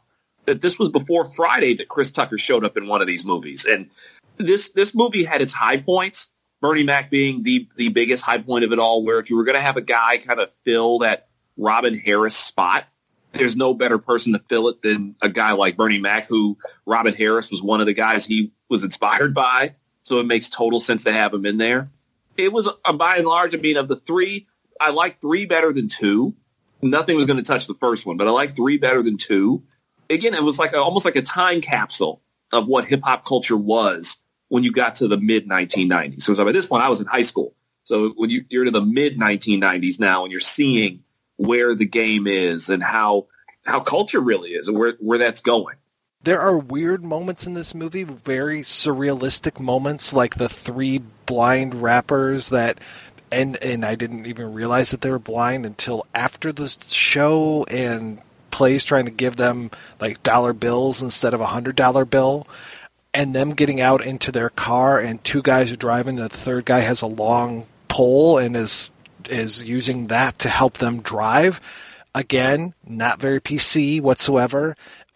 Um, almost felt like that was coming out of uh, one of the Wayans brothers movies, but okay, but the ex-con catering, again, it's a weird moment because the whole thing looks like prison. They're behind bars when they're taking their orders and everything. But those two guys and the chemistry they have, and when the one guy just starts ripping on basically the Bilal stand-in in this one, I think his name is Stinky, when he starts ripping on Stinky. First of all, you need to calm the fuck down and go gargle. Funky. Man, my name is Stinky. Stinky, all right? Well, stinky, funky, smell hella bad. It's all the same. Fuck all of that. Nigga, your name is Funky because you come up in here smelling like butt crack now. Yo, squash all that, man. All I'm talking about, the food better be on. You hear what I'm saying? Oh, look at this nigga, Mr. Baller, Mr. High Roller, Mr. Flash your fucking money. Well, since you got it like that, punk, pay a nigga now. You got my food now? Or maybe, do you have my food I'm now? Fuck all the dumb shit. Let me tell you something. nigga. You don't come in this motherfucker making no goddamn demands. Nigga, fuck around, throw your punk ass on the grill. Straight make some barbecue, bitch. No, fuck all that. Nigga, bake all three they punk asses make three bitch pie now. movies like this were always great for one-liners and things that you can remember that really stand out. And, and there were, and it was like a part of a series of movies at that point of the '90s, where where you ran through movies like CB4 and the House Party movies, and later down the line you had you had the first Friday movie. They all had the, the Wayans movies always had these great one-liners in them that always stuck with you. Where even if you couldn't remember everything about the film, you remembered the three bitch pie or go eat your big ass biscuit or or you got knocked the fuck out. It's like they all there's always something that jumps out to you and it takes you back there because I mean no one will ever say some of these movies were some of the greatest in terms of uh, in, in terms of aesthetically or anything else like that, but just in terms of creativity and in terms of the what people can say and, and how some of these things were written, they are fantastic in, in that aspect because they, they made that long lasting impression on you. And plus they were just damn funny. And a lot of that is just, it's just that they're funny. And I think that's why they stuck with, stuck with me and so many others for so long as they had those high points and those moments. I was surprised because I the the woman that plays the aunt who I mean we've we've had characters like this in so many movies where it's the dimensional aunt who doesn't really know what's going on you can tell her one thing and you know, just pull the wool over her eyes the whole time you know there's the moment in here where she's watching a porn tape and then meanwhile back at the bachelor party they're watching what she was supposed to be watching. Um, th- that is Ketty Lester and I never knew that she was an actress. I only knew of her from her music work and I only knew of her from her song Love Letters which is where we get the great line in Blue Velvet of you know I'm going to send you a love letter straight from my fucking heart. So I've heard her sing so many times, and I never put the two things together until I was watching it this last time and said, Ketty Lester, why do I know that name? And I had to go look it up. And but she was great. I love her in this movie, and that she is that dimensional older character role, but it works in this movie. And I like when she and Bernie Mac are on screen at the same time and doing kind of a back and forth with that, and that Bernie Mac knows that she's crazy and just is has no problems telling her that basically to her face. That, that was a part of the greatness that he had. And seeing them kind of play off of each other too was really, really cool. And it was interesting to see her in, in a film like, especially that type of film. Because obviously at the time, this was, this was 1994 and I had this, so she was 60, I think she was 60 years old when she did this. She's standing, understand she's still alive, but she's 64 years old and, and or 60 years old a movie like that. And yet she played a role in it that stuck out, that didn't feel like she was out of place in there. It was, it was almost like a nod again to music's past and kind of bridging it between past and present. So, did you guys get a chance to watch House Party 4 and 5? I did not. I have not seen. I've only heard about those. I have not seen them. I didn't even know that House Party 5 existed until I started doing research for this film. And I mean, there is a huge gap of time between, well, so yeah, you said House Party 3, 1994. The first one's in 90, second one's in 91. In there, we've got Class Act, which I also really like. I, I don't think it can really hold that much of a candle to the first House Party film, but I still enjoy it. House Party 4 was 2001. So a little bit more of a gap between those. And then House Party 5, which doesn't call itself House Party 5, it just calls itself House Party colon Tonight's the Night, 2013. So we are 23 years out from the original House Party. And apparently Kid and Play make appearances in these other two movies. I never made it to their parts because I had to turn these things off because oh my god, we are in a post American Pie world by the time that fourth one comes out, and you can tell. And both of these films have the production values of one of those like quickie God's Not Dead Christian movies. They just feel it's like Lifetime feels like it has more production value than either one of these movies. No, it, I I honestly I couldn't do it. I saw I remember just seeing a, a like a preview or something of what would be House Party 5 and I just said hell no, not doing this. this just cannot cannot do it. It's that that tarnish that's how you know it tarnishes the the memory of the like Robin Harris is rolling over in his grave at the thought of a House Party 5. House Party 4 felt like sub tier Ferris Bueller's Day Off. Like it starts with one of the guys, and I think he's one of the guys from Immature. And by that time, I think they're calling themselves like IMZ. Correction. Immature became IMX, not IMZ. Because they are much older by this point.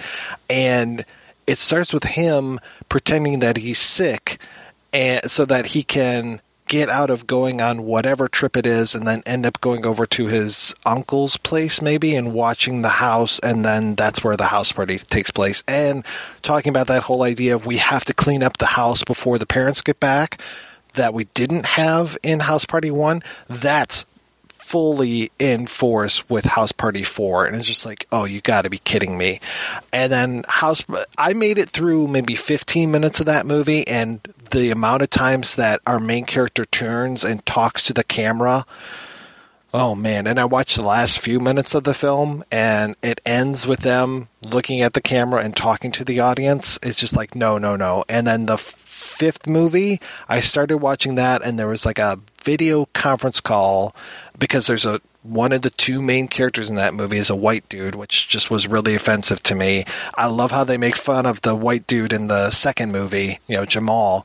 Um, but yeah, it's like there's they're on a video conference call, and the one kid's dad comes in and he starts bad bad mouthing the white dude, and the look of the video conferencing technology, it just is like, oh, he's talking to a green screen, and there's this kid placed over this computer screen. It just looks so cheap that I was like, no, I can't do it. I really cannot do this. Yeah, I see that it's a uh, it's directed by Darin Scott, and I, I really like Darin Scott, but his name as a director does not often signify uh, a movie with much of a budget or of particularly high quality. I tried like crazy to see the 83 short that the first house party was based on, and I could not find that anywhere.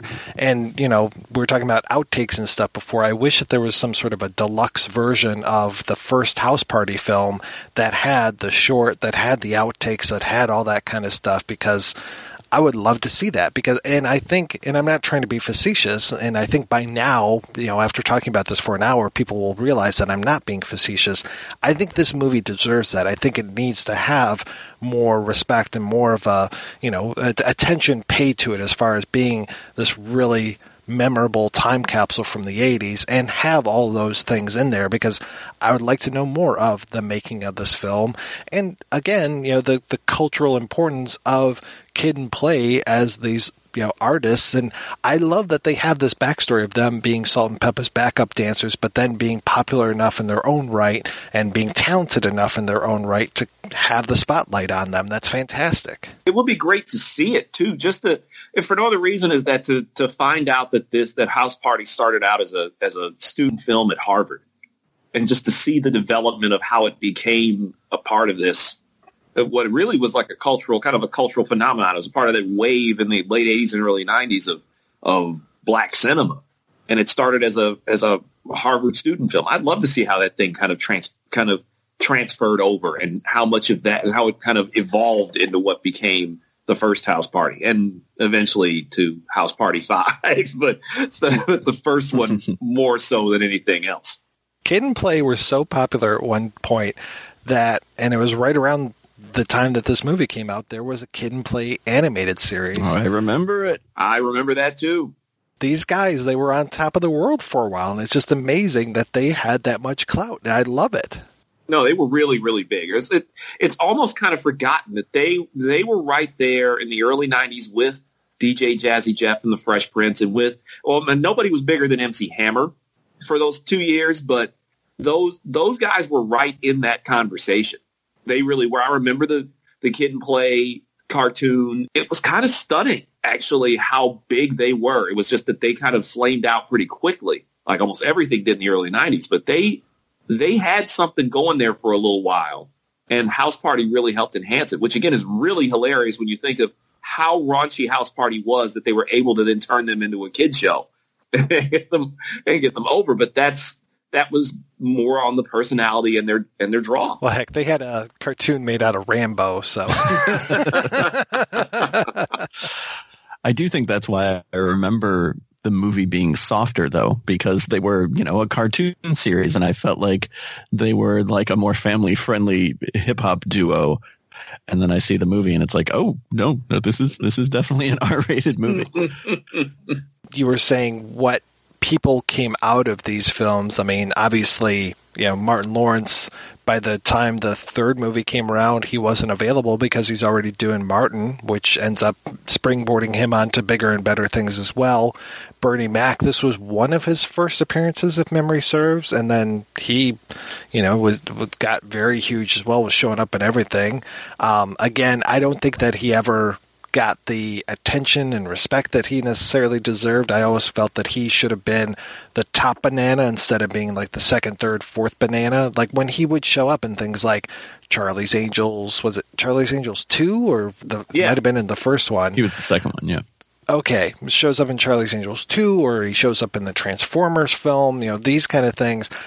He just always brought such a bright point to it and to me he was my he was my favorite ocean of all the Ocean's 11s. So I, I remember going to see um, the original Kings of Comedy. I think the day it opened, and he was not totally on my radar at that time. He might have been the one I was least familiar with, and he goes last. And I just remember him just wiping the stage with everyone who came before him. Incredible. His set just kills. He is so great in that movie, and that made me a fan of his for life. Around that time in the early '90s, this is when the when uh, Russell Simmons' uh, Def Comedy Jam was still on HBO, and that's where the first time I had seen Bernie Mac. Where all I needed to know was the first time I saw him, the first words he says was, "I ain't scared of you, motherfuckers," and it was from that point on he had me. And Bernie didn't really. The sad thing is, he didn't really start getting his due until the year he died. It was because he died in 2008. It was to about late 06 to when he died in 08. That's when he was really starting to truly shine. And then he got sick and he was gone almost in a flash. He was such an amazing comedian with unbelievable timing. It was the King, the Kings of Comedy thing. I don't often go to see movies more than once in theater, but I remember that summer Kings of Comedy came out. I must have gone to see it three or four times. and it was specifically for Bernie's set at the end where he was just magnificent. And he, he, he was, he was almost like he could have been like a comedic version of Samuel L. Jackson is where I could eventually see him being is like, is like a, Sam, a Samuel L. Jackson type of guy who can be, he can be himself in every movie, yet be a distinctive character in every movie and it works itself out perfectly. But unfortunately, we lost him, uh, lost him way too soon. Yeah, that was one where I didn't even know he was sick, and it was just like, oh, Bernie Mac passed away. It's like, what? You got to be fucking kidding me! I mean, I just, it felt like I had just seen him in Ocean's Thirteen and Transformers, and yeah, that was a few years before he passed, but it just felt like he was always there. He was always a presence, and then his TV show was on for what, at least like five years. So he was he was around, he was there, and then all of a sudden he wasn't there, and it was just I couldn't believe it because he just always had that energy and the vivaciousness, and like he is uncontrolled when he comes to House Party 3. He is just such a manic energy that is brought into that movie, which I think that was sorely lacking. So when he finally shows up, it's just like, yeah, now we're talking. Absolutely. His energy always entered the room before he did. And it and it was always it varied from movie to movie. When I remember him being in Don't Be a Menace, and he plays the police officer character, and he's playing this angry racist, yet he's black police officer, and he's telling Marlon and uh, Sean that I hate your black skin, I hate black pepper, I hate my gums because they're black, and you just can't stop laughing at at some of the things he says, where you can almost see people in the background trying to keep it together because that's how that's how funny he was, and he could his facial expressions where he goes from that to when he was in the movie Friday and he's playing the lecherous preacher and there there's so many of these things where it was the I guess the Sam Jackson comparison maybe the best one because Sam Jackson so many of his characters are so distinctively Samuel L. Jackson, but yet they fit in each place that he is, and that's how Bernie fit in, in the oceans in the oceans movies. Was the same way that you know this is Bernie Mac, but it works and it works across time periods and everything else. And he was that was one of there were so many stars that came from those movies of the early '90s, but Bernie Mac was almost kind of a forgotten gem at times, which is really again, it's sad that we lost him when when we did because I guess he would only be in he would barely be into his 60s now if he were alive, but we lost him a little bit too soon. And I was in Chicago the day that that he passed away. He's from Chicago, and I was in Chicago the day he passed away. And they, I remember because they interrupted like TV programming out there. That he was one of Chicago's native sons. That they legitimately mourned out there when he died. It was it was tough because that guy was he was so good and so funny and so distinctive that to have a character like him, there's so many movies even now, movies and TV shows now that could use a guy like Bernie Mac, even at what he would be in terms of his age today.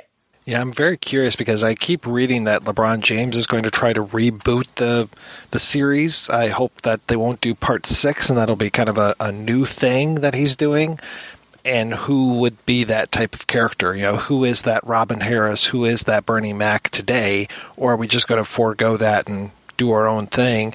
I'm just curious to see what he does with it. I'm, uh, you know, after four and five, there's no place to go but up.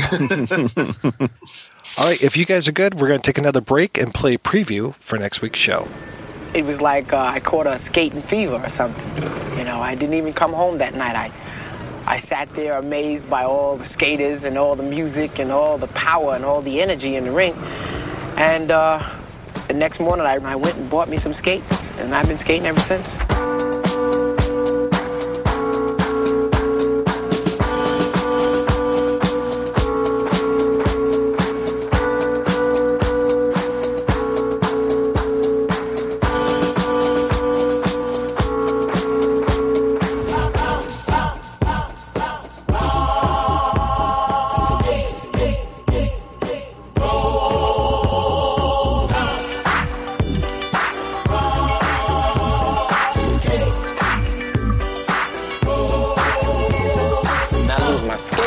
go into a fit.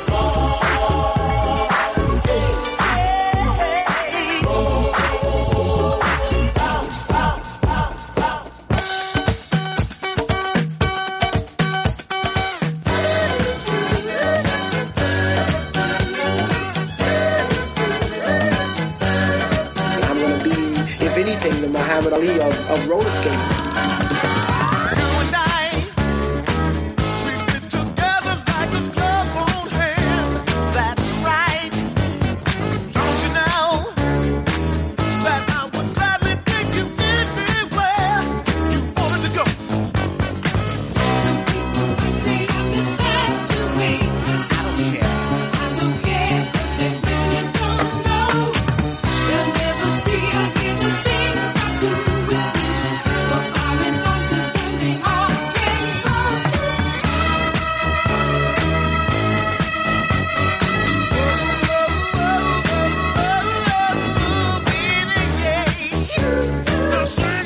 Somehow that I can just skate my way out of Bedford Stuyvesant.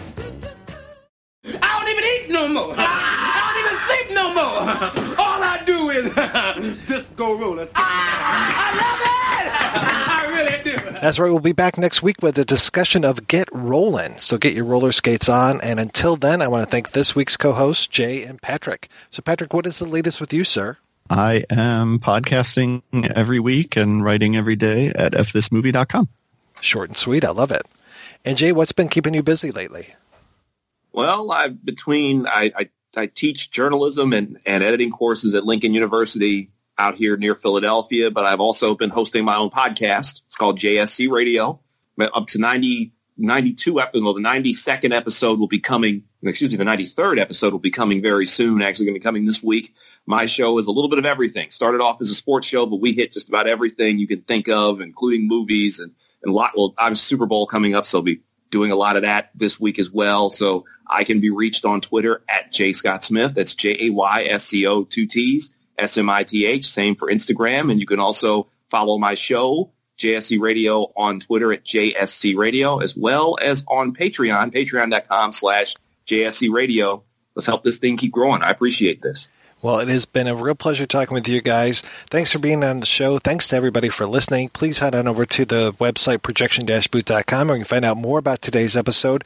You'll also find links over to iTunes where you can rate and review the show and to Patreon where you can make a donation to our show as well as Jay's show. And I think even if this movie might have a Patreon as well. Not yet, but we probably should. Okay, maybe by the time this comes out. Yeah. Patrick's got to eat. Donors get early access to every episode as long as I'm not running late. Every donation and every rating we get helps the projection booth take over the world. Oh, yeah,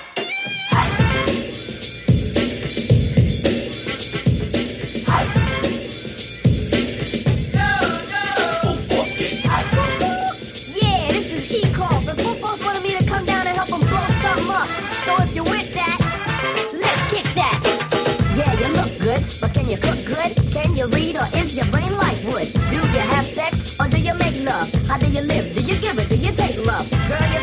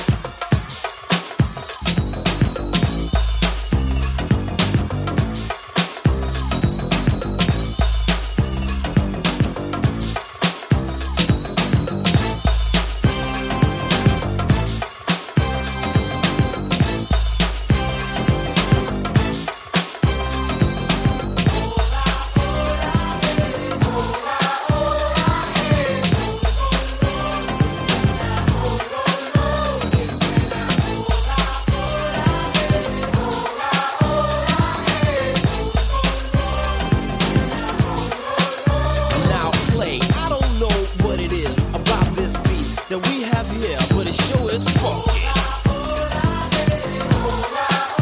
Yo, kid, I don't know what it is about this groove that's here making us move, but it sure is funk. I think it's time to rap. Shall we? Sure. Kid play back, rolling strong. Dope and deaf. We can get funky with the best. We're just hyping it up. You know just how it had to be. Just take a look around, boy. Can't you see guys up on rushing? Girls are just blushing.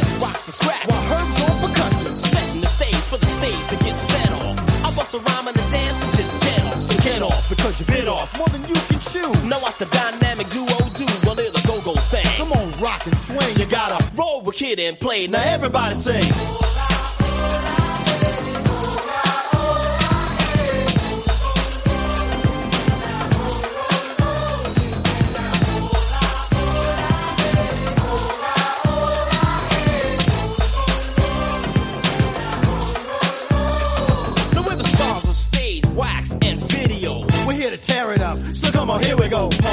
This is high power stuff. Kid play can't get enough. Of that funky go, go, go rhythm. You wanted a dope jam? Well, that's what we're giving. We're headed for fame. Cause kid play's driven. Boy, we